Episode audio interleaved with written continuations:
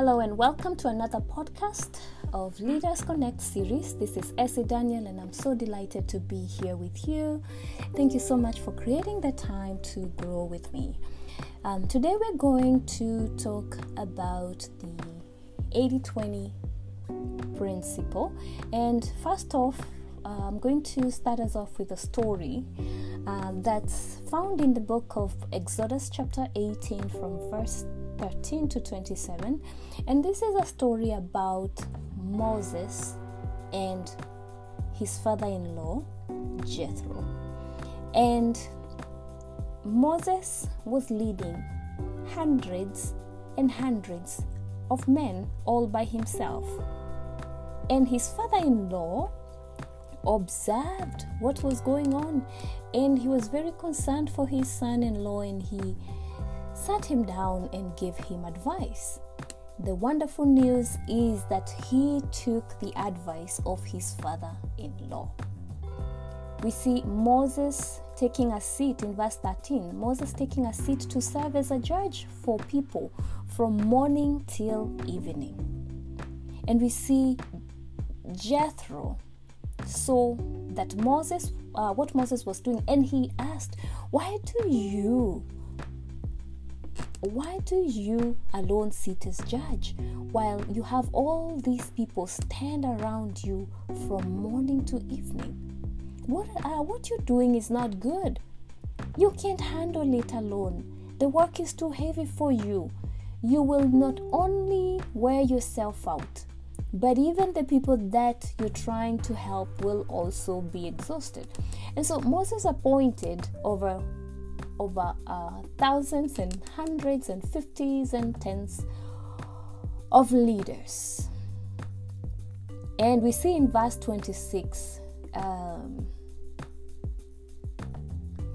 uh, the, the Bible says that Moses gave, delegated the, the, the simple cases or the leadership to these leaders that he has appointed. And then the simple cases, they addressed them without bringing them to Moses. And the difficult ones, they brought to Moses. You see, a naive or a new or an insecure leader will try to do everything on their own. And the unfortunate thing is, they will just learn one style of doing things and miss tens and hundreds of other ways of doing it, including shortcuts, if only they would have involved other people. And so, as a leader, don't try to do everything. When you try to do everything on your own and by yourself, if you try to lead by yourself, you will burn out, number one, and you will have very little patience which will result to anger and a short fuse. And then eventually you will find yourself leading alone. And John Maxwell says that a leader who turns around and find he's leading alone, he's only taking a walk. Because leadership is influence. Leadership is all about having people with you. And a leader who tries to do everything spends less time with his top priorities, with his top 20 priorities. And this is where now we talk about the 2080 principle. And the 20%, it has been proven that in any organization, 20% of people do the work for the whole company. There's a good 80% of people that are not serving if it's in a church or that are not top producers if it's in an organization. And so every leader ought to take the time to identify who and what is their 20% in terms of people and in terms of priorities. And then a great leader will spend 20%, or rather 80, sorry, will spend 80% of his people time with this 20%. and He will make sure He equips them. He will make sure He prepares them, He sharpens them. He will spend His time, His company funds, um, His talent, His free time, everything. He will spend it with this 20%. And then He will train this 20% who, in return, turn around and train the bottom 80%. A leader who tries to do everything, unfortunately, will be less effective. And that's why we see Jethro putting it very well. This will only frustrate you and the people you're serving. And so, every leader needs to understand the 28 principle, 2080 80 uh, principle, or the 2080 rule, or the Pareto principle. They all mean the same thing. A leader that is everywhere is ineffective. In any organization, 20% of the people will do all the work. And these 20% will be your top producers. These are your committed church members. They are the ones that tithe, they are the ones that serve, they are the ones that are there for meetings. Spend 80% of your people time, of your time with this 20%. If you focus on your 20%, your top 20%, it will give you the bottom 80%, or rather, they will give you the bottom 80%. So train your 20%, and in return, they will have them train, or rather, have them train the bottom 80%. Otherwise, as a leader, you will lose your family time, you will lose your health, you will not eat well, you will not sleep enough hours because you can only do so much as a human being. We ought to agree on this one thing that we are human beings. And the Bible says that for God so loved the world that he gave his only son to come and die for us. So we are God's people, every one of us. It's just that we ought to have leadership in place so that we can guide and take care of God's people. We are also in, included there. We're God's people. These are God's people. This is God's work we're doing. And so we have the people answer to God, not to us. And that's it. That's the importance of identifying key people, like we see in the story of Moses and Jethro, his father in law. Identify your top 20% and have them lead, have them take up some of the responsibilities that you have in churches, that you have in your companies, that you have in your families. Let them take on those responsibilities, delegate those to them. So, it's very important that we know and do the right things that will give us the right return. So, that is the 2080 principle or the 2080 rule, the 2080 rule, also known as the Pareto principle. Identify your top 20%, your top 20%, and spend most of your time doing those things because they'll give you the other bottom 80% instead of trying to do all 100% of the of everything that needs to be done identify the top 20% and do this 20% very well. You will not need to do the bottom 80% it will be covered when you take care of your top 20% and you'll get the desired results.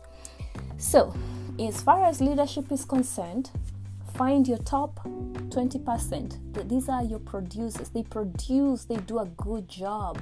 They are easy to identify. They relate well with people. They are teachable. They are available.